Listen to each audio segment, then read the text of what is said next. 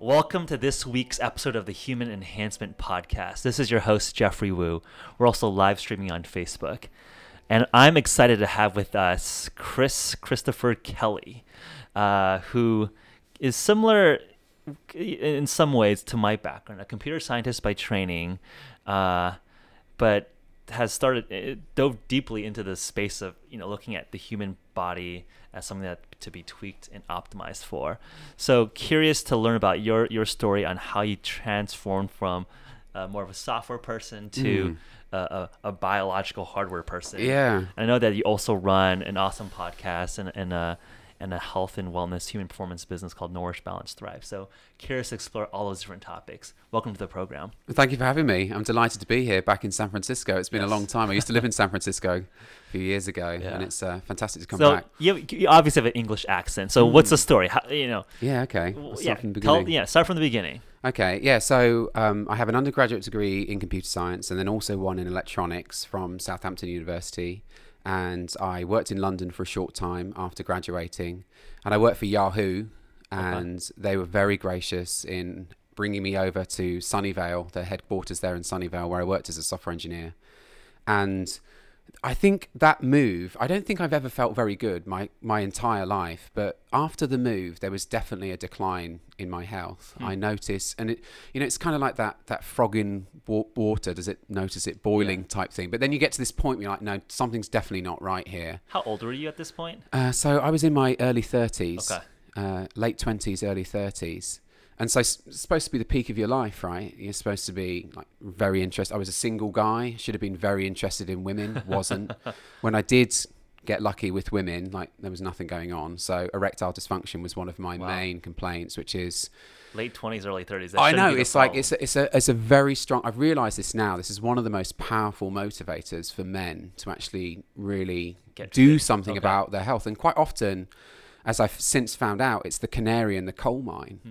That when there's inflammation and the plumbing is not working, it's not just a problem that's localized to that particular area. The the inflammation is systemic. it stands to reason, right? Like the body isn't trying to reproduce. If it reproduction functions shuts down probably the first Right. in terms of right. maintaining homeostasis. Yeah, so there was lots of Yeah. confounding factors. So I've always been active and loved to ride my bike. And when I moved to the US, I started to get really competitive about riding my bike. And everybody I met was really into road biking. And we've just done an amazing little loop around the headlands this morning. And it's an absolutely incredible place to ride road bikes. And then someone said to me, Do you know what? You're pretty strong. You should do a race. And so I did. And I got a great result. And of course, I got addicted and I got a coach and I got more serious and I started doing more cycling. And I'm sure that was a contributing factor to the decline of my de- performance. And in particular, I, I went the wrong way about fueling hmm. that activity. So I now know that you should be very judicious with your use of carbohydrates for endurance performance. Right. And I was not. And I was eating cereal for breakfast, I was eating sandwiches for lunch. and you're slamming like goo pouches and Every 40 minutes, just like it said on the back of the packet, every 40 minutes. And I couldn't go more than 40 minutes without one of those gels in the end. It was really not a great place to be. And if I didn't have it, I would have severe hypoglycemic symptoms. So, you know, for muscle people listening, fatigue and fatigue and a lot of it is neurological you know like you'd be feeling like you're going to faint you feel just uncontrollably hungry. Really not a nice place hypoglycemia is not a joke. Yeah. um, it's really not a nice place to be and then um, i was hungry all the time all the time. I was always thinking about foods. It's very hard to do like i've just seen you guys next door sat there coding. Very difficult to be in a flow state If you're concentrating. if you're hungry all the time you just can't do it. And so I got to the point where I was actually waking up in the middle of the night and I'd have to have that first big bowl of cereal at two o'clock in the morning. Why you- you'd sleep at like 10, 11. Yeah, you wake up hypoglycemic. Yeah, oh my wake god. up like a burst of cortisol or catecholamines or something in the Yeah. middle of the night. I'm starving. I've got to have something to eat right now. And it takes you a while to So you're like realize super carbohydrate addicted. You'd like most Yeah. yeah. Uh, so exactly so very very metabolically inflexible completely dependent on glucose Wow. And it just doesn't work it's and, just and- no way to that, in, exist in that era, you were mm. trained from your co- or, or, or in the in the milieu. Like you gonna you have to like carb load. You have to eat a ton of carbs to fuel your cells. So that was like the milieu in which you were adopting this regimen. Yeah, and it's really interesting. I've since interviewed many top performers in, in their sports. Katie Compton is a the 13 times national cyclocross champion, and I just interviewed her recently. Okay. And she's interesting because she, her, her sport, her activity, it predates any of this stuff. You know, like she can remember when the first power bar came onto the market, Right. and it tasted like shit. And she said, "I'm not eating that. It tastes horrible." And she just always ate real food. She never succumbed. She never succumbed to the to the marketing message, and just never did any of that stuff. And I guess I turned up a little bit too late to the party. So you just thought that was a standard. I thought that was what quo? people did. Yeah. you know, like you take these goos, and uh, you know, I'd mix up stuff in my bottles, and Right. It just turned me into a carb burner of, of, of the worst type. And in the end, you know, I started like, this is not good. And like, I, you know, I figured out So your you could, performance dipped, your libido dipped, Actually- your health dipped, or like, or like it was your performance improving? but your yeah. So that was the thing was that I, I felt tired all of the time, apart from when I was on the bike. Okay. And actually, that was when I felt my best. Was when I was warmed up on the bike. So it would take me 60 minutes to warm up on the bike. But once I got warmed up, I actually felt pretty good. okay. And so it, that again became addictive. Is you know if you feel good doing this, then you're probably going to do more of it. Um, and but yeah, I've started testing my blood glucose with a, the finger stick test I'm sure you're, you've seen many Yeah, times. And yeah. my fasting blood glucose was 120 milligrams per deciliter Wow. consistently every morning. So that's basically almost diabetic. yeah, Like it's not type good. two is essentially 125 and up. So you're basically yeah, diabetic. yeah, that's the precipice right there. yeah. And you know, so with that, a lot of fatigue, insomnia, unable to sleep. You know, with this waking up in the middle of the night, erectile dysfunction, not able to concentrate at work at all. I'm just sat there in my grey cube uh, in the office, and there's just nothing going on. There's like fog behind my eyes. I'm just staring at the monitor, nothing going on. Even if you like drink a lot of sugar, you're, you're, do you get No, any? I didn't. nothing. No, it was all. I get. I find the same way with caffeine now. Actually, is it's not really, um, you know, a boost, an ergogenic aid. It's really just returning me to a baseline. Okay. Uh, and so I use these things very judiciously now. Like I've Yeah. just been away traveling and I drank a lot of coffee and now I've got- gone cold turkey on it Yeah. again. So I know that I can have that Yeah. boost again in the Yes. future. It's like I've been a lot nice. smarter with my caffeine usage as well, right? If you just use it every single day, You just don't get the boost. accustomed. Yeah. but like you want that boost at certain points. Yeah, and you- you actually, uh, caffeine is very strong. You feel it too. Right. Yeah. Yeah. Oh yes, I went to my primary care doctor as you would, and actually the the the the the, motivator, the final straw, the thing that got me was being kicked off some girl's stoop. Right, sat in San Francisco. It's kind of bringing back some some bad memories actually being here, Yeah. riding my bike and stuff. Um, What just- part of town? I'm curious. uh, it was in um, the Mission District. I lived in the Mission District for a while, and, Okay. and she had a really nice place over on just off Valencia, I believe. Yeah, and sat there on the stoop like ten o'clock at night, and you know there should have been some action, and no action took place. And she's like, "You need to go to a doctor and get this sorted out, else it's over." And just thinking, "Shit, she's right. God, this is not good, is it?" And so you know, it's like the most awkward conversation to have with a doctor. I don't. I just hated it. Yeah. Um, but actually, they have. If if the problem is a plumbing problem, then Viagra, and obviously there are alternatives now. Right. They they work great, right? You just take the drug, and it solves the problem, or does it? You know. Right. And and this was one of the things when I interacted with the doctors, having interviewed lots of engineers, you kind of get a feel. You know, within a few minutes of talking to someone, whether someone's really going to be any good on on Right. Monday morning. Sure. Yeah.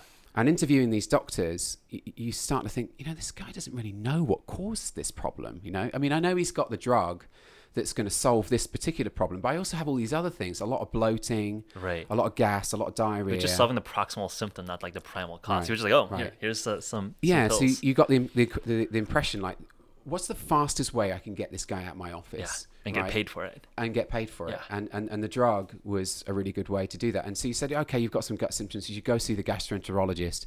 The gastroenterologist was worse than useless. They said it's nothing to do with your diet. We can do a colonoscopy. We can do an endoscopy. We can confirm what I've, you've already just told us. Right? We're like not going to believe your diagnosis. We're going to do our own. Right. And then we've got some steroid anti-inflammatory drugs that can reduce the inflammation in your Mm. gut. And when those stop working, and they will stop working, then we we've got surgery for you.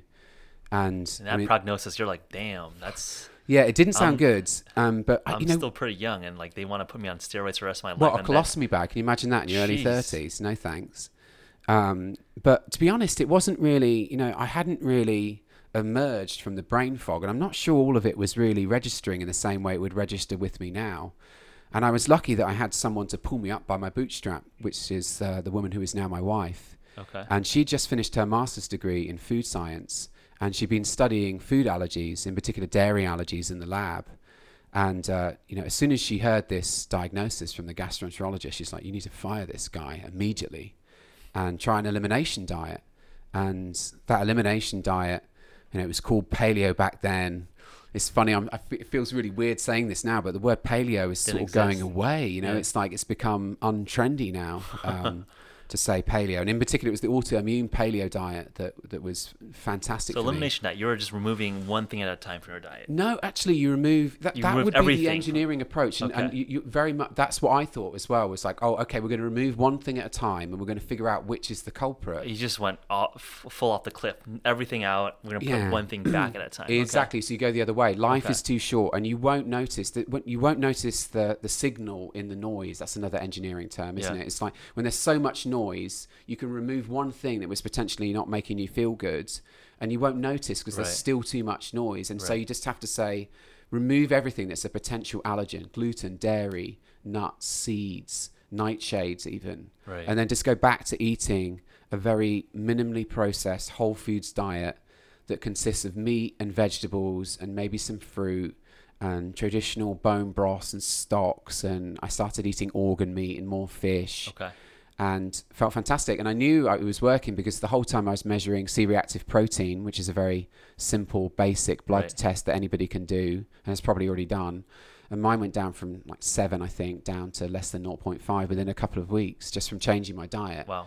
and then I'm like, wow, this is like amazing. This is a true transformation. And of course, like I said earlier, lifted, uh, uh, the plumbing started working again, and everything. the fog lifts. like it's very, very analogous actually. The Yeah. idea of the fog lifting above, you know, and this back was like a from couple weeks. Bridge. Just a couple weeks. Yeah, it was that. It was really that fast. The transformation, and then of course you start to wonder what else is possible, and that got me into the world of advanced testing. Oh, did you know there's not just these blood tests that your doctor has been running? Right. There's also stool tests. There's urinary organic acid tests. There's um, I did saliva hormone testing at the time. Yeah. Now in our practice we use urinary hormones, and that's because we get some more data that you can't Right. get through saliva. But w- yeah, when I got into that, um, you know, I, I've been always been an evidence based. You know, it's either everyone else, medical doctors, and everybody else is a quack, right? There's either either either there's clinical evidence or there isn't. Sure. And in the end, it was a chiropractor that was the other 50% of my recovery. Wow.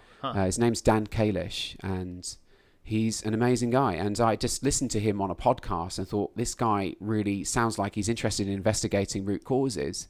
And I worked with him, and he did a whole bunch of testing on me, the same similar testing to what we do in our practice now.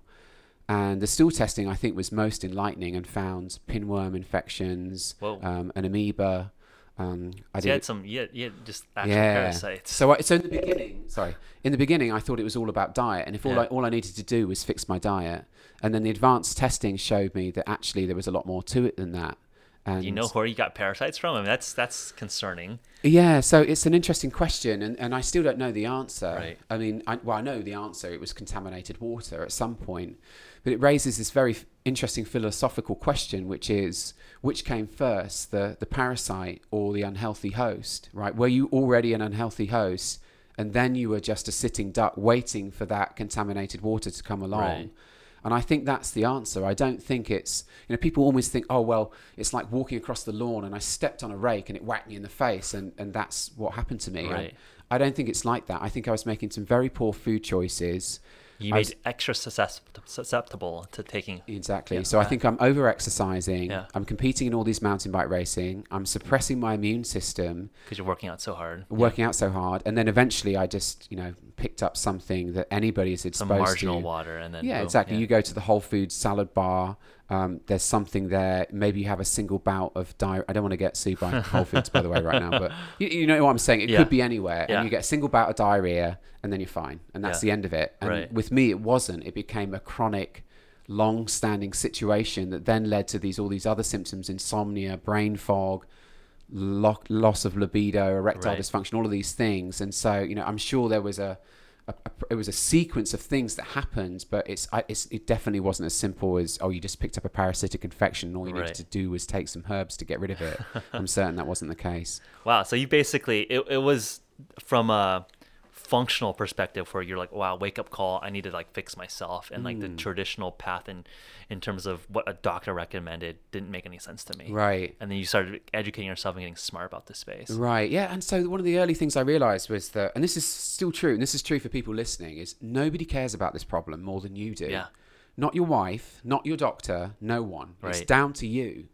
Um, you are the owner of this problem. Yeah. You're the project manager. Absolutely. I think that's like one thing that I think uh, the culture is starting to shift. I think it used to be that you would you would delegate your your responsibility of your own own health to a doctor or to my parents. right. Like just growing up, I, you know, I didn't really Right. care about my vaccines or Right. what I was going to get checked up on now. And then now it's like as you're older, it's like, oh, the doctor knows better than me. Right. And then it's like th- they don't. It doesn't matter. You're sleeping with like the, the, the hurting back. You're sleep. You know, you're waking up and moving around in your broken body. Right. Yeah, Right. you feel like all the little kinks in it. Like you know your body the best Yeah. in a lot of ways. You are the keeper of the special Yeah. information, as, Yeah. as one expert said to me once. But yeah, yeah, so I could play devil's advocate right now and, and just play the role of that primary care doctor. I Right. walked into his office Right. and he's thinking, I'm going to see 45 patients today. All of them are in worse shape than you look. In fact, you look much better than I look Right. and I feel right now. right. And you know, I, you're making some probably some shitty decisions with your Right. diet, which is leading to the way that you feel right now. Get out of my office, you Right. know. And so it's it's not fair to walk into a doctor's office and say, "Here, deal with this." Yeah. In the same way as you do with your car, right? Right. Your car, the engine check light came on. Here, deal with this. Right. You can't do that with your Right. health. I think the incentives are also just interesting. Like talking to doctors, I think doctors, of course, like want to do well, Hmm. but the incentive system is interesting where they're not being billed. They they they only really make money off of drugs they prescribe, right? Like Right. you don't make money off of prescribing someone a healthier Right. diet. So it's like the incentives are very interesting where. Yeah, I think each individual player is trying to do its best, right? I don't think the doctor's trying to like be flippant or trying to just push out the door. It's like, you know, I I have to pay my own bills. I have to like Mm. get through my huge queue of people. What do I do to like optimize my local phenomenon? Right. So right. I think it's just like a very. So I, I'm hopeful that you know folks like yourself, you know what we do with our community, just educate people around a little bit of more self responsibility about take, empowering yourself a little bit on how, this all works. Right, right, yeah, absolutely. Yeah. I think I think that's so important, and you know, I'd, I'd always wanted to start a startup, and I was a big fan of. You, you must be familiar with Paul Graham, Yeah. Y Combinator. Yeah. and I'd been reading his essays. He was actually a Yahoo employee. His, his store builder company got built. Viaweb. Yeah. You remember? Oh my goodness! Oh yeah, because I did Y Combinator uh, for my first company back in 2011. Oh, that's amazing. So I'm such that was, a huge yeah, fan. Yeah, of so. I, I, I mean, it was interesting because I saw that whole evolution to now Y Combinator now is like this, huge thing. this like Harvard of startups or whatever. And I think in 2011 it, it was a pretty big deal, but it wasn't like, oh my God, Paul Graham is god of Yeah. startups. It was still like him in his shorts and I think he wore Crocs or flip flops. He would make some crappy chili and it would be kind of like you know 60 companies and Yeah. relatively small yeah, and like he would say some smart stuff but like it was interesting it's, it's crazy to see that the mythos develop you know, Yeah. sort of in, in front of us Yeah, yeah. So I was working for Yahoo Yeah. in 2001, which is around the time I think he might have been gone from Yahoo. He might have been doing his Vest in Peace. um, but I've been following his essays for a long time, and one of the things he talked about was uh, one person a startup does not make. So I'd always been looking for friends that were potentially Yeah. interested in starting a business, and I always thought that would be in software. I never thought it would be in a different industry. Right. And I found one of these pissed off doctors, right? Somebody who's on the other side of the table, and that was Jamie Kendallweed. Her, her name back then was Bush, but she's a pro mountain biker and a medical doctor, and Okay. she just finished her residency. She was in two hundred fifty thousand dollars of student debt. Started the job on day one, and she's like, "This sucks. This sucks. I'm going to see thirty people this morning." yeah and I'm supposed to fix them in seven minutes. and I don't want to do this. But, but what am I going to do? I've got $250,000 of student Yeah. debt. And so we had been riding, it was just a coincidence that we'd been riding bikes together occasionally. Uh, and she was competing doing UCI races. So she was, I got a pro license in the end after I recovered my health, but she was genuinely earning UCI points, a proper pro. And uh, we were like, yeah, let's, let's, let's start a business. And, wow okay um, let's do this right. You know, let's do take an engineering approach to recovering people's health. Like really understand so the root she causes. quit her resident job No, you can't do that. I so she's say, I mean, continued to work okay. as a as a as a medical doctor all this time, but. Um, just part time, and, and, and she's been collaborating. She now lives in Bellingham in Washington. My company is all remote. There's Okay. no office anywhere. right But that was Ooh, a genesis, where it was like these two like-minded folks that Yeah. were connected over biking that wanted to change the system. Exactly, exactly. And so one of the other things that I think that Paul Graham has talked about is do things that don't scale. Yep. And the reason you made me think about that is the pharmaceutical industry. It scales, right? You can just sell a pill, and maybe that Yeah. person takes that pill for the rest of the, their life, and Yeah. you don't need to interact with them on an ongoing basis. And Yep. You sign up someone for a lifetime value subscription, it's essentially, great. right? It's a great business just- yeah. model. Whereas the problem that I saw that we needed to solve, it was a problem that didn't scale. So that we were going to have to. So what Jamie wanted to do was sit someone down in their office, in her office, and speak to them for maybe eight hours, maybe even more. Maybe she needed to talk to them every 15 minutes, twice a day. Right, essentially concierging out her expertise one at a time, which exactly. is like consulting. It's like, yeah, there's not scale in the sense that doesn't it's scale. still linear to your amount of time that you have. Right, and so we were um, exchanging our time for money Yeah. in, the, in the early days as consultants, and I knew that was a business that didn't scale. But it got I- the juices going. Exactly. So Yeah. it gave me the confidence. Paul Graham's essays gave me the confidence to do that things is- that don't yeah, scale, and yeah. in, in, you know, in the end, you'll find a way to make it work. Yeah, absolutely. I think I think that's like I think you either are a genius and you have a business model from day one, but I don't think I don't think that's very true. I think most, if you look at the history of all these companies, they all just like are interested people hacking away, figuring out some stuff, and then they, they kind of modulate towards towards a scalable business model, right? Like Right. Facebook was just like a joke of a Right. product. Like you know, Snapchat, there were you know the founders were at Stanford the same time we were at Stanford, and they were just like making an app for a a class, and like it was kind of a joke, right? Like these things weren't designed from day one having a brilliant business model, but I think you just got to get something going, right? Exactly. Like you have some customers, you get some experience, you know what's working for them, like what value you're adding. Right. So it got the got the ball rolling. Exactly. Okay. So you got the ball rolling with like this essentially concierge, like hands-on bespoke service. Exactly. So every single person that walks in our door now, uh, and they're all people like me. It's kind of eerie, you know. I, I mean, you, you know a little bit about obviously sales and marketing and Sure. branding and all of that. So I went on to the, some podcasts and, and talked about what happened to me, and a whole bunch of people who were exactly the same as me uh, came forward to work with us and said, "Yeah, this happened to me. Can you just fix me in the same way as you fixed yourself?" And the answer is yes, I can. And so we do this similar root cause analysis where we're running a very advanced blood chemistry panel. Yeah, what yeah, what is the package? I mean, you've referenced Yeah. it. What is like the the full pitch here? how it works. Yeah. So, It's is it called Nourish Thrive Balance? uh, sorry, Nourish, Balance, Thrive. I know it's a terrible name. It's so hard to find a good name. It's too long, and, and the words kind of sound like other things. So, yeah, Nourish, Balance, Thrive Okay. is, is the name of my podcast, and then also the website. And we run a program we call the Elite Performance Program, Okay. and it is designed for athletes for the time being. So, people who are motivated, who are goal orientated, they know what success looks like. There's not going to be a, p- a problem with compliance. So that I realize now that was quite unique about my situation. Is my wife said to me, "You need to eat this diet starting tomorrow," and I was like, "Okay, All no right. problem." Yeah. Behavior change is one of the most hardest, the hardest problems Yeah. we know, Yeah. and so not everybody is like me. And so we're very lucky with these athletes that we work with now. I can hand over recommendations, and they'll just execute stuff. It's like a top training program. decile, top quintile folks in terms of motivation. Yeah, exactly. And so there are some executives, and then quickly we get into referrals. You know, maybe we'll work with someone who's an athlete, and they're like, "Oh, you've got to fix my mum, or my sister, or my brother, or my cousin." And those people rarely are also athletes, and so we don't just work with athletes, but primarily we do. But they have high incentive to stick to the routine because they've seen good results. Hopefully, It's a with mixed with bag. I'll be honest. It's a mixed bag. Sometimes you'll get people that have been shoved forward by the person who's had a phenomenal Right. result, like I did, and they're saying, "Oh, you've got to do this," and they're just appeasing the person Right. who's making the referral.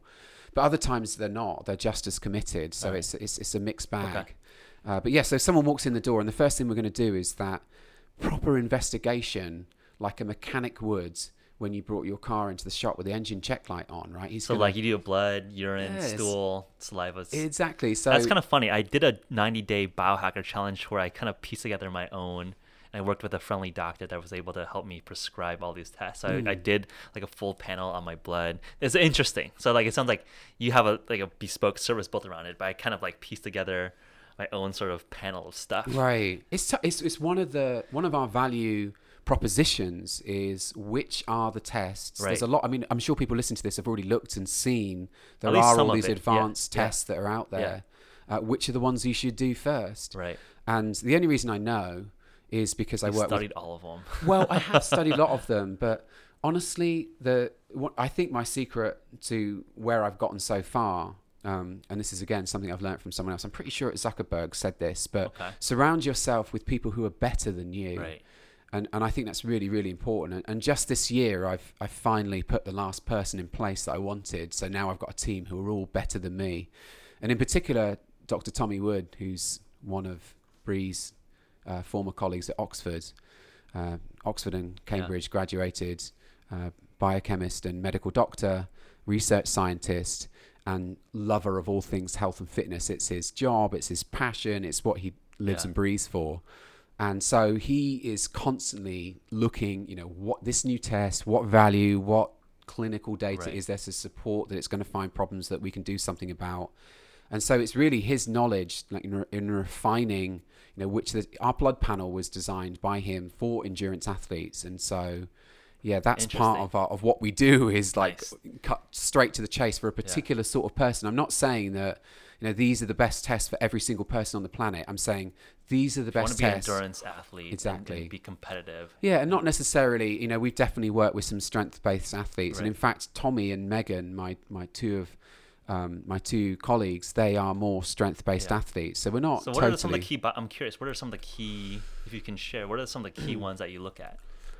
So I think that it's not sexy anymore, but blood glucose, I think, is probably the most important thing. And if I was Like to just fasted or like HbA1c? Like yeah, exactly. So all, we're looking all the blood glucose related ones. Yeah, so we're Okay. looking for glucose tolerance overall. And, Okay. and the simplest thing that you can test at home is obviously your fasting blood glucose. And you can Yeah. pick up a meter in Walgreens that will test that for Right. just a few bucks. And the test strips are very inexpensive. And you'll I'm see curious, that So you, a, you were testing 120 milligrams Right. per deciliter, which is Right. Mm-hmm. basically diabetic range, type 2 diabetic. What are you now? I mean, did you, you reverse your diabetes essentially? yeah, so it's consistently 88 Okay, now. nice. And um, I think when I wake up, I'm 86. Yeah, that's which is perfect. So Yeah. I actually have some. I can send you this the references for this. There's some epidemiological data that shows a decrease in all-cause mortality after correcting for several factors, and the sweet spot is 83 to 88 milligrams per Right. deciliter. That's so that's pretty cool, right? I can give you the references for the okay, for yeah, the be interesting. for the show notes. So if you want to, people listening, that you want to test your fasting blood glucose, if you're um, above that, I- I- to be honest, there doesn't seem to be much bad that happens below uh, that 83. right, right, right. But above 88, you definitely start to see some some bad things happen. And so if you're seeing that, the thing to do next is to to dig deeper, right? That's Right. when when it doesn't work, when it's not working for me. Yeah, I want to give people the, the sense that like typically the medical ADA recommends that 125 is a threshold for type 2 Right. diabetes. Over 100 is considered pre-diabetic. Right. Um, under yeah, but 80. who isn't pre-diabetic today? That's yeah, I, thi- I think problem. thing. Everyone is pre-diabetic. Right. So Yeah. those reference ranges is important to understand where they come from. Yeah. Right. So it could be that the people. So for smaller tests, what happens is they develop the assay and they test a few people in their office, and then they just calculate two standard deviations either side of the mean, Yeah. and then they pass that test that they've developed over to someone like LabCorp or Quest, and then Right. that becomes the reference range. Right. And in some tests that are done more often than that, then the, the cohort would have been bigger, but they're not necessarily healthy. So for, for glucose, for example, it could be 7,000 people who have done the test over the last two years. We're going Right. to calculate that bell curve, two standard deviations. That's 95% of all the people that did the test. But we know now that two thirds of people in Western countries like the US are now, are now pre Yeah, So, okay, so great. Now you fall right in the middle of the, of a the pre pre-diabetic range. and like right. yeah, half of us are overweight, obese. Like it's not like you want to be an average American. No, Being an average American no. is not that is like bad. No, so, So you want to be like top quartile, top decile of like healthy range. Yeah, to super, actually super be tight. healthy. Yeah, so most most things in physiology, there's a sweet spot, Yeah. right? Like less is not necessarily better, Yeah. more is not necessarily better. You're looking for that sweet Right. spot, and it's 83 to 88. And if you're not seeing that, I mean, so we run this on everybody that walks Right. in the door. We're not going to like screw around. Yeah. And so that's one of the things I've learned is it's better to do, in my opinion, it's better to do too much testing than too little. Like I would rather have all of the information right now and know what to do next. And, rather and than I think that's actually controversial from a medical perspective. It I've had is, doctors say like, no, you don't want that information because exactly. like it's going to confuse you and scare you. Yeah. And just like as an engineer, you're like, what? That doesn't like, make sense to like, me. You you have more data, so you can actually make a better decision. Like, why hide data? Unless, of course, like you need to educate people on how the data actually works and how it correlates. Like, but like I don't. But the sense of like, oh, you're too dumb to like understand your own data. We're not going to sh- tell you. We're going to like curate it for you. It seems very uh, Offensive? offensive. Yeah, very very big. You know, big government. Very. I don't know. It just it just counter to this is counter counter to like what America is about in terms of freedom Right. and Yeah, that's a responsibility. it's also just counter against like what like the internet revolution has shown, right? Like information access has only increased over time. Right. And I- Right. I, and I see the same thing happening with biological data. I think that was that is what is driving a lot of the biohacking interest today. Like you see, uh, cryptocurrencies democratizing access to financial instruments. You have yeah, internet democratizing information access to you know you have more data about the history of the world than ever with Wikipedia, et cetera. I think Mm. And the same is thing's going to happen with health. And it is, and we're seeing this. LabCorp, Quest, the two major US blood chemistry providers, Right. are moving to this direct to More with- consumer model. So Yeah. you're not going to need somebody's permission to go run some of the markers. So for glucose, for example, we're looking at fasting insulin, Yep. C peptide, which is a more reliable marker than Right. insulin. We're looking at glycomark, which is a very interesting molecule that you can measure in blood. I won't go into the details; it's kind of complicated, Yeah. but know that the name is glycomark is a trademark. Um, and then we also look at uh, triglycerides. Okay.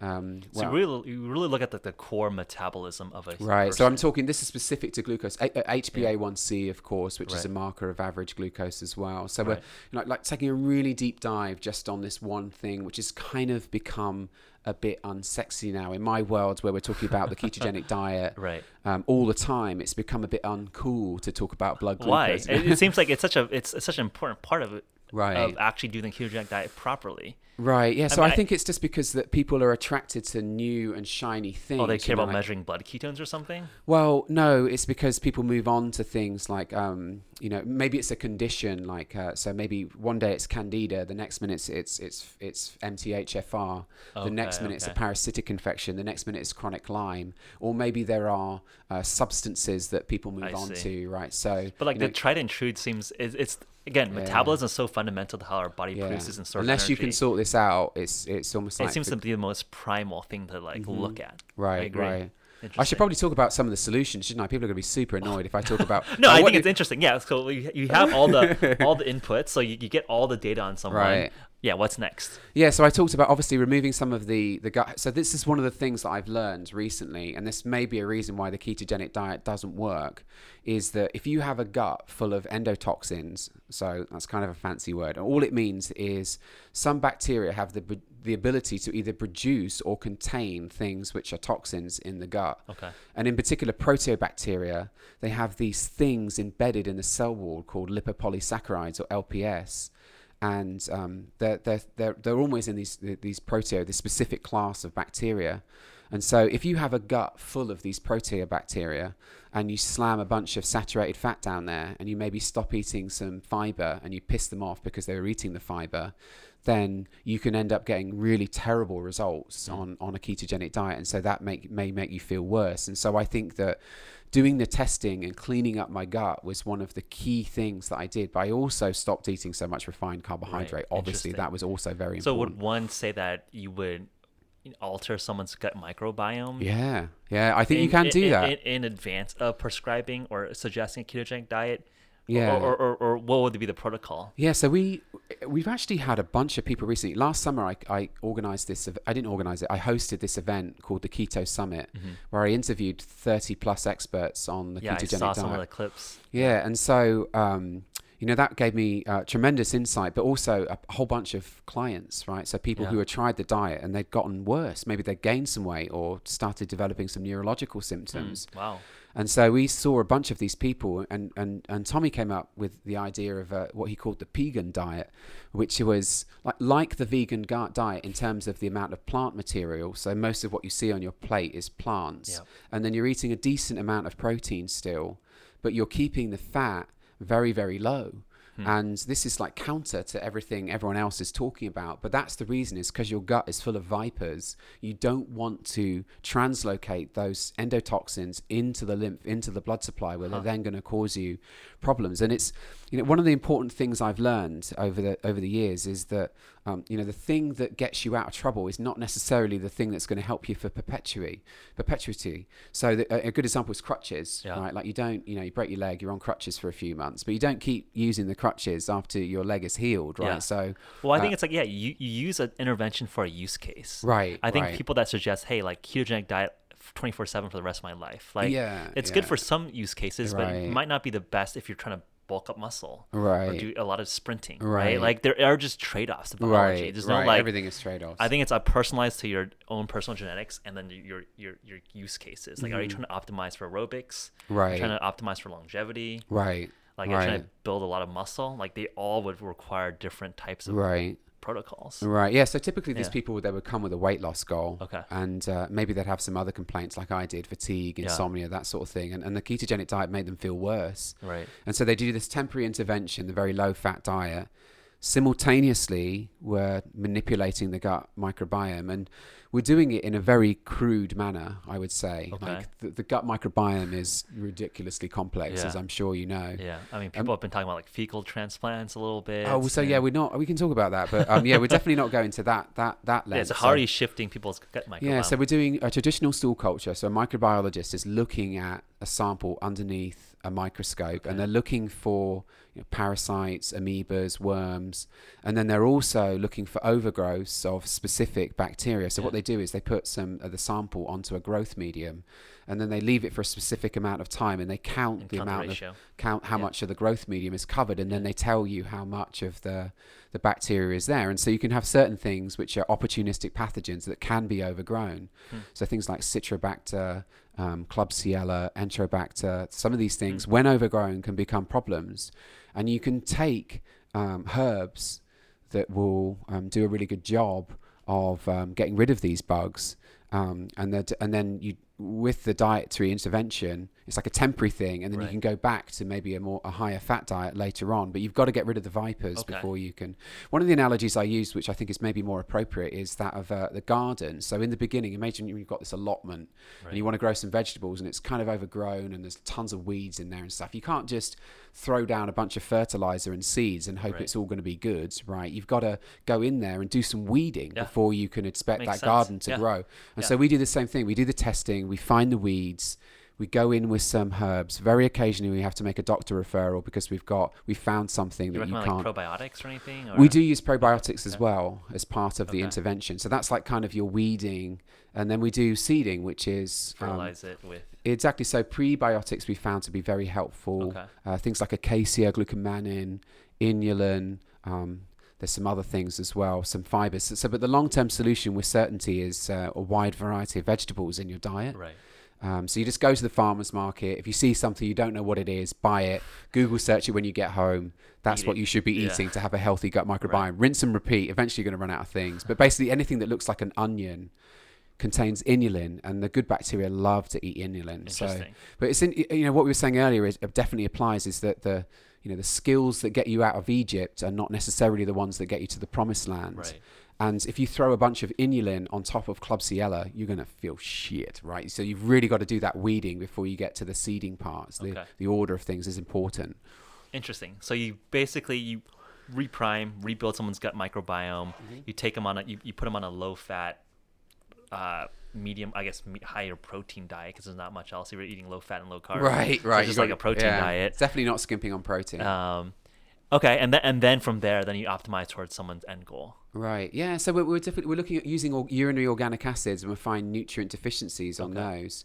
So any of the B vitamins, you can detect those with an organic acids Okay. test now, and we find people deficient in in B vitamins all the time. I was just looking at some of your products just a Right. moment ago, and I noticed it had tyrosine in it, and we, we measure homovanillate, which is a, a breakdown product of dopamine, Okay. and we see that really really low all the time. And I admit that.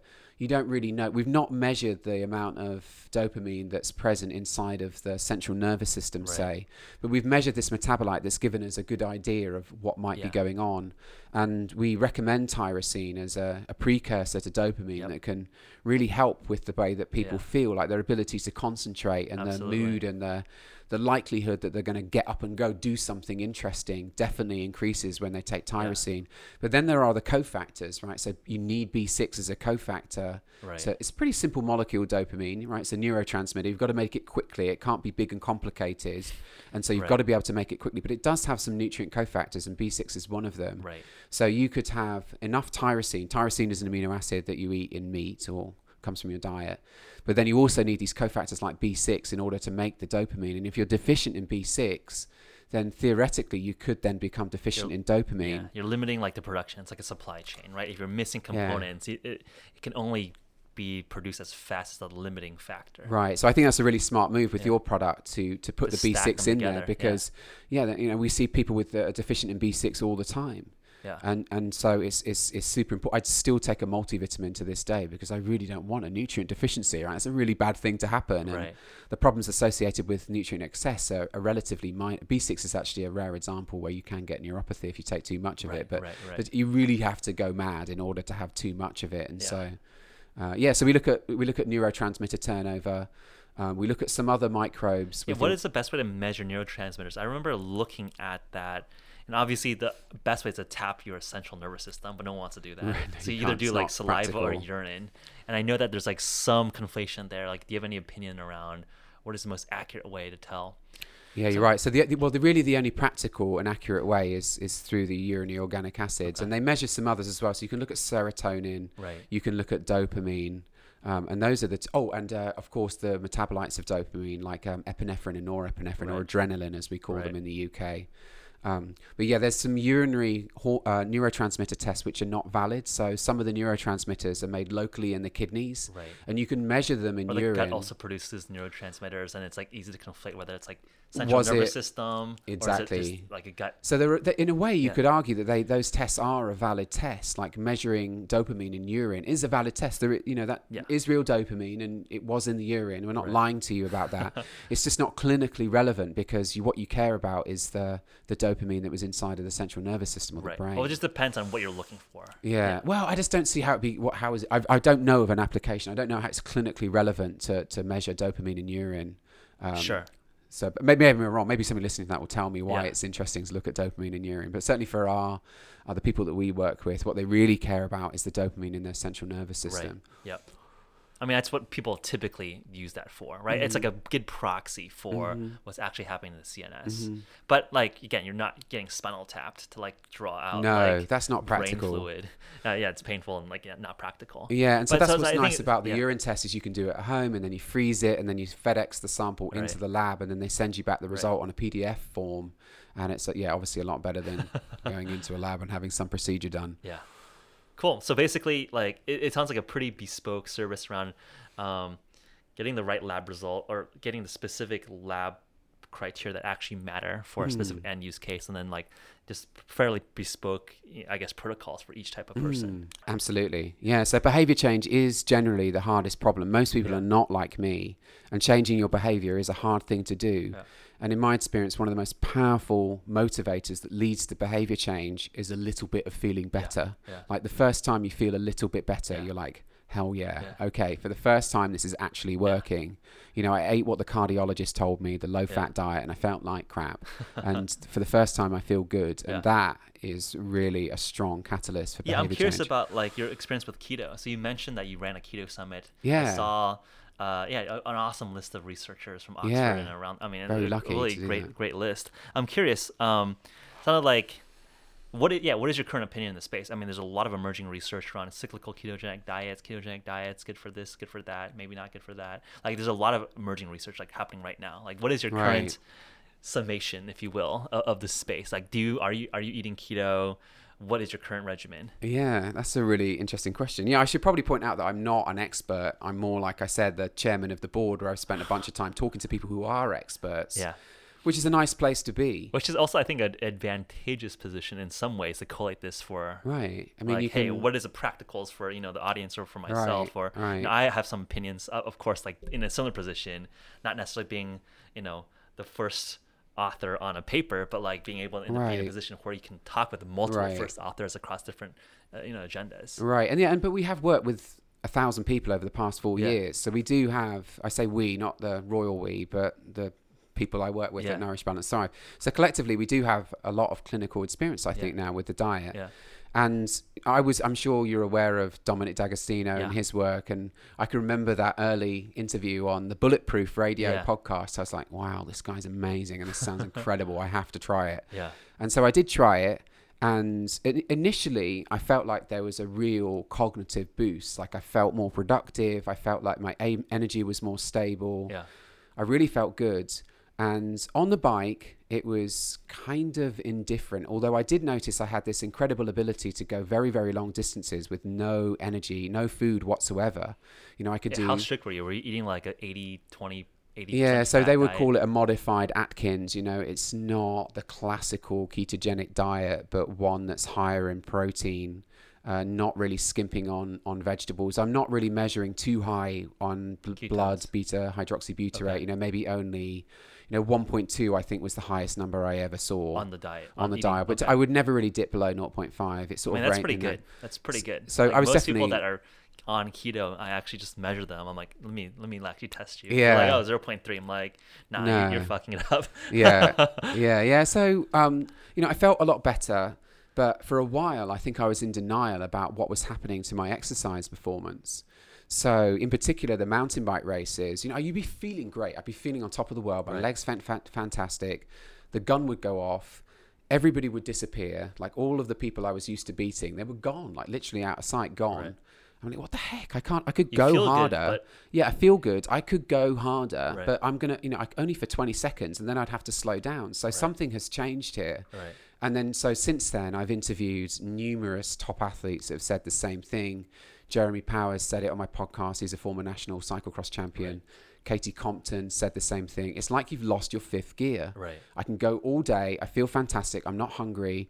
It's a superb tool for help to help me improve my body composition, which is a big deal to me because I earn my living. sprinting power. But yeah, the top the top Yeah. gear has gone Yeah. and so um, it's it's not ideal. And so now I've gone back to the original diet that fixed me in 2014, which is uh, a paleo type diet, whole foods. I'm still eating a reasonable amount of carbohydrates, 75 to maybe 150 grams maximum Right. of carbs per day, and those carbs are coming from starchy root vegetables. How long were you eating keto? Because I think Two some- years. so- okay, so you yeah, were, so that is I, I so yeah you're, you're fully keto adapted. I Yeah, think some of exactly. the, like the devil's advocate would be, oh, you you, you only Yeah. were trying keto for a That's week. a very your valid argument. Not adapted fully to using keto Yeah. as a fuel. And- so you were fully Yeah, yes, no, no, no. I, I don't think there's any question that I was that I didn't give it enough time, and we, that is a very valid criticism Right. of, of some recent. You know, we people keep citing this study that was done by um, Burke, uh, B U R K E of yeah, the yeah. spe- of the speed runners, right. and I think it was a three week study or something Right. like that. And it, I, I just can't believe that anybody funded that. You know, it's like, you, well, I don't think people understand how long it takes Well, perhaps I- to I mean, get adapted. so the thing that blew my mind about that study was that I, nothing good can happen in that time. Like the only when, in a three week study of athletes, the only thing that can happen is them is them get worse. You can either do a taper Right. and and their performance will improve, or you can make a change to their current training routine and they'll get worse. Right. But certainly three weeks to expect somebody to become fully keto adapted. Yeah, I felt like it took over a year Right. for me to really felt like you know I'd reached my full potential Right. on the diet, and that full potential was not as good as great in my particular sport of mountain biking and cyclocross as it was eating a mixed diet. Interesting. Yeah, because I think there's, I don't know if a, it was a Burke paper, but I remember reading some literature around, uh, from an aerobic perspective or super ultra endurance, like keto might be better, but in terms of, or or like you catch up, like it, it's like equivalent fuel from a keto keto relate a, a ketogenic diet versus like a mixed diet. Right. Was that that was at the very long long tail? Right. Like there's no performance differences. right. So you're not expecting gains, but you're not expecting Yeah, and, and I, that was so I think it's, yeah. like, so nominal. yeah, so Yeah. Phinney's original Oh, yeah, study in cyclists yeah. in, in the Yeah. 1980s, where Okay. he didn't show improm- performance improvement. He Right. showed that they just didn't get worse. right, right, and right. so it was like a proof of concept. And I'm not really sure that anyone's shown that the diet. I mean, maybe there are some events. So we, we've definitely spoken to some Ironman triathletes. Right, that, I think the ultra marathoners are seeing exactly. So you got to go all day. If you're doing milers, 24 hour endurance events, it's. I mean, it's genius. Like you just cannot get enough calories on Right. board. So if you can just utilize the ones you already have, then Yeah, that is genius. But yeah, it does open. Uh, oh, and of course, the other thing is like, okay, so let's say we don't care about sports performance, we just care about longevity. right. That's a different question. And that's a different question. And you know, a few of the people on uh, the Keto Summit, in particular, Brian Walsh is a naturopathic doctor that I talk about a lot on the podcast because Okay. he's amazing. And I don't have any financial affiliation with him or anything like that. He's just a person that we love and we've Yeah. learned so much from. And in his Keto Summit interview, he presented a whole bunch of biomarkers that he'd noticed in some of the studies had changed in ways that he didn't think was good. So, for Hmm. on example, a ketogenic diet. on a ketogenic diet. Okay. So, for example, he looked at bilirubin, which has been shown to be an antioxidant, and then he Okay. also looked at GGT, which is a classically regarded to be a liver enzyme. Okay. And these things can also it's, can also be regarded as an antioxidant. And so, what you see is in the beginning with the ketogenic diet, these people look like they're getting better, but over time, it looks like they're getting worse. Hmm. And so, he said he's a very very humble guy. He's not. I'm not here to tell you that the diet is bad. I'm just here to tell you that I have some questions some that, I, I- that, that somebody needs to answer. Right. And then when you take a step back and you look at just physiology or biology in general, whenever you ever seen it that more of the same gets a better result, right? So biology is about cycles of light and dark Yeah. and of heat and cool and of rest and and training. Yeah. It's it's never about oh if you just, you know, deadlift your your max one rep every day, you're going to get better and better and better. It's, it, it's never works like that. Right. And so why would it be true with fasting or with the ketogenic diet? Right. So I think that's what the the end answer. So periods of of of Yeah. ketosis exactly. could be I- beneficial. yeah, exact- I, yeah, that's I think a lot of like the current discussion within our group at Human around. Yeah, I mean, I think when we do fasting, like we do that. You know, in, in we're not doing like seven day fast every you know every week, right? That's you just starve. Hmm. Right, Um, So I think it's like how do you cycle going to ketosis and out of it? I think that Mm-hmm. seems to be. Uh, you, you, you, touch the best of all aspects of different fuel types, right? Like sugar, like carbohydrates are not, I think, are overly demonized. Fats were overly demonized for a long Right. time. And, and I think it's like, let's not be dogmatic on any of these things. Like there's just like real data on each of these things and they, they're useful for each of the individual use cases. Like what is your use case? What is your baseline? Where do you want to go? And like, let's talk from there. I think it's a sensible thing to do. Right, and that was another thing. So Chris Masterjohn's a fantastic PhD nutritional biologist that's done some amazing work. And he was one of the experts on the Keto Summit. And he was one of the like maybe three people that raised concerns. And that was what he said. It's like there's a real danger here of us exchanging one nutritional bogeyman for another, Yeah. right? We've already been here with fat, right? Do you Yeah. want to go there again with carbs? Like, Right. did that get us anywhere useful? No, it didn't. So Yeah. you have to be careful, I think. Yeah. Yeah, I agree. I think it's like I, I, I would say that there's probably if there is a bogeyman, just like like super refined carbs, like just like pure glucose or Right, something, is right. probably I would Right. say safely like not good for you. Yeah, I think there's I- some I think- clear ones, but I think it's like okay, do we just take out all leafy vegetables and and, and it's like probably not. You probably want Yeah. you know some fruits and vegetables in your diet. Yeah, we have to be very careful, don't Yeah. we, when we say things like use words like carbohydrate. I mean, what do you mean? That's like a very large class of things. You have to be very specific. Yeah. Yeah. So when I say that I've reduced the amount of carbohydrates in my diet and I've gotten great results with my health with that, Right. I mean, I cut out the refined carbohydrates. I cut out the breakfast cereal. I cut out the bread. Right. I cut out the pasta. Do you and I try to go into ketosis anymore? Like, do you try to cycle in? Do you do I any just don't measure it. Do you know, I've, I, I really don't. So I, I'm sure that I do. Um, so for example, my morning routine now is like I wake up in a fasted state and I go out and I do a 20 minute walk with my dog. Okay. Um, and that's partly because I want to get the bright light exposure and train my circadian rhythm. And it's partly because I want to push that fasted state just a, A little bit little bit more. Yeah. And I'm not doing anything strenuous by any means. You know, my, t- my three year old girl could keep up with me at my walking pace. I'm not walking fast. And it's only for 20 minutes. Yeah. It just pushes that just a little bit more. And I'm sure if I measured my blood ketones when I got back, they would be between, you know, 0.6 and, and 1 Interesting. millimole, I'm sure. And, then, then, I eat. when's your last meal? Oh, so uh, Like eight, seven, six p.m. no, so uh, that's another thing. Cool, blimey, you're opening another can of worms here. That's uh, like a big one, but really important. Probably, we've just got back from a conference in Iceland. Uh, one of the doctors I work with, Tommy, Yeah. who I mentioned earlier, we organised this conference on longevity in Iceland, and we had uh, Sachin Panda, who's done some incredible work on circadian rhythm. Okay. And his one of his experiments was on, well, many of his experiments are on time restricted feeding. Yep. And he has an app that allows you to take pictures of your food and timestamp it. And so it turns out that eating is one of the most important things that entrains circadian rhythm. Okay. And in particular, it becomes more important when you lack the normal light cues. Okay. Right. So humans, you think about it, in, in years gone by, you wouldn't have had electricity. You would have had maybe Sun. firelight Yeah. and the sun, and Yeah. that's it. And Yep. then when it gets dark, you go to bed, Yep. and that our DNA has involved in that environment. And then we Right. invented electricity, and you can put lights on at any time I of mean, the day we're or in an night. office building right now. You're just like this Yeah. is ambient forever, 24 seven. It, Exactly, exactly. So the, these this light cue has gone away, and that puts more emphasis on other things that entrain circadian rhythm. And one of them is eating. And so when you eat, you're doing the same thing. You're telling your brain that now is the daytime. Yep. And Sachin's work has shown that you can see improvements in metabolism when you restrict the feeding window. And it's interesting because mice, when they do experiments in rodents and they restrict their feeding window, Right. they just eat more and to compensate for the fact they've got less time to eat in. Right. But in humans, they tend not to do that. They Hmm. tend to spontaneously reduce calories. Interesting. But one of the interesting things he talked about at the conference was that every single study that's been done that restricted calories, it also restricted the feeding window. Cor- And okay. it could be it's nothing to do with uh, calorie restriction, and actually it's the circadian rhythm thing that's Right. leading to Insul- these. In- yeah, or, or just like reduce or reducing the amount of the elevated insulin in your system. Exactly. So, Right. so, so to go back and answer your question, I eat as soon as I. So I do this twenty-minute walk, get home. It's actually kind of hard now because have you noticed it gets dark, it gets light really late now. Like it used to get light at five o'clock in the morning, Yeah. and now it gets light at seven o'clock in the morning. It's hard. Yeah, Um, so yeah, I get home and then I eat. I do notice Um, that I wake up at six on Monday and Wednesdays to do some boxing. So Okay. so yeah, like- it is dark. at the clock. It is it's dark like, then. It's what, like, oh, what's going on? It's Yeah. like, is it the middle of the night still? Did Yeah. I wake up in the middle of the night? Um, and yeah, then we eat our last meal at four o'clock in the afternoon, Okay. and then I'm done with food until until I repeat Okay, the cycle. a the solid day. like 15, 16 hour Ooh, fast. yeah, yeah, Yeah. I guess I guess it is. I've not thought about that, but yeah. So they so Sachin has done um, experiments where he's looked at different feeding windows, um, and he's not gone below eight hours. I think if you go too, if you compress it too much, you get to the point where you have to restrict calories just because you Right. can't eat enough food, Right. and so you may then see deleterious effects if you do keep doing that forever.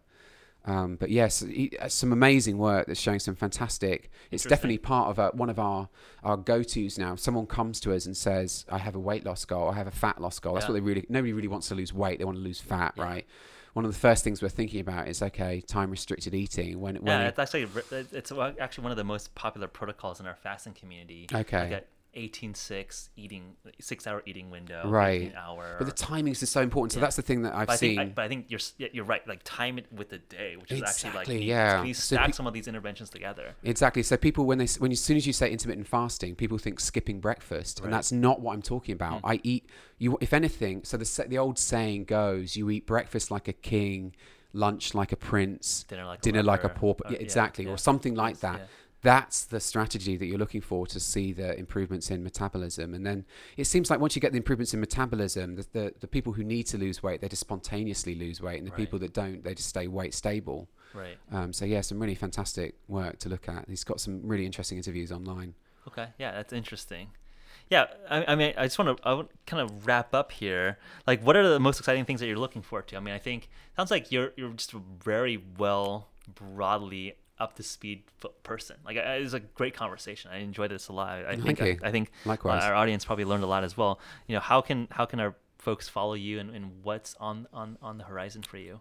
Yeah, so the main things on the horizon for me now are behavior change and finding purpose in your life and doing things to combat loneliness. Huh. And the reason I think these things are important, well, there's academic literature to support the idea that these things are important. And, and I would point people at um, Ellen Langer has done some fantastic work on the mind body connection. And there's a researcher whose name I can never pronounce, but there's a book you'll find on Amazon. It's called Loneliness from 2008. Okay. That's a fantastic book if you're interested in these things. And um, I think they're, they're very overlooked in, in the general population as, as contributors to, To health. poor health. Yeah. You know, it's not just about the diet. But you quickly get into this problem of, well, how do you change someone's behavior? Right. And like I said before, we've had it very easy up until now working with athletes. But if I want to scale Nourish Balance Thrive as a business into other areas, other groups of people who may behave differently from these type Like A 40 athletes, to sixty percent of people. Yeah. we have to understand how we're going to change their behavior. And so I've been very interested looking at, at things like uh, motivational interviewing is uh, something you can, there's lots of really good presentations online if you, and, uh, and so yeah, it's, it's, a, it's a tool to, to enable behavior It's change. actually a very popular area of, I guess, innovation in Silicon Valley as well, around digital Mm. therapeutics, which are essentially like coaching people through regimens, Right. Uh, right. I think it's I think it's all kind of um, converging uh, uh, in some ways. Where like, can we do that from interventions like you're developing, or through a digital like an app that helps you right. Right. keep social? I, I think I think there's definitely something there. Absolutely. Right. Yeah. So that's what I've found is I've gone full circle now. Is that I reinvented myself as a health and fitness professional, but as time goes on, I'm going back to being a, a computer programmer, and Right. so I've been here in San Francisco attending Jeremy Howard's fantastic Fast.ai training course on machine learning, deep learning, Yeah. and using some of that in our practice. We've collected a lot of data over the past four years. Yeah. And so I've been using some machine learning techniques to predict some of the biomarkers that are otherwise quite expensive to, to do in actuality. Uh, and then also doing building some software to interpret blood chemistry. It's kind of a pain to recognize. You know, sometimes I'll look at eight or nine uh, different markers to assess someone's you have an ability. algorithm now, right? Like it's in your head. You you know. I know, Like, you, I know. know. like the little the Yeah, exactly, path. So like exactly. automate it, right? Yeah, exactly. So that's what I want to do. And, and then, so maybe it's not me, but it's somebody else. So Tommy, for example, who I mentioned, we have this idea of Tommy in a kiosk. Right. So the idea is imagine Tommy, who's this world class medical doctor, PhD research scientist, and he's inside of a little kiosk, and you've got your blood chemistry, you've just got the results back from LabCorp or Quest or wherever you are in the world. And then you feed in this piece of paper into the front of the kiosk, and then Tommy's inside and he looks at it and he like, like no, he annotates it and Yeah. he, he does the diagnosis and tells you what he sees. And then some action items, the Right. prescription. What can you do in terms of your diet and lifestyle to improve this result? your yeah, Hey, right? exactly. And then he feeds the piece of paper back out and Do there's this, your this, result. this. Yeah. Yeah, so what I need to do is make it so that it's not Tommy really in a box. I need to create the software that, that emulates Tommy in a box. Yeah. Um, and so I'm quite excited about working on that in the future. Hundred percent. Well, let's definitely keep in touch. I mean, I think a lot of shared interest here. Yeah, absolutely. Definitely, I, we'd love to, you know, have you back on when you have a little bit more to share there. I think that's an interesting topic to even explore. I mean, I think there's a, there was like a lot of things I wanted to keep talking about, but I want to keep this fairly succinct. Um, so I'm sure we'll have Chris back on. Thanks so much to our Facebook Live audience. Um, and as always, we're on YouTube, SoundCloud, Google Play, and Apple iTunes. See you guys next week. Thank you so much. Thank you.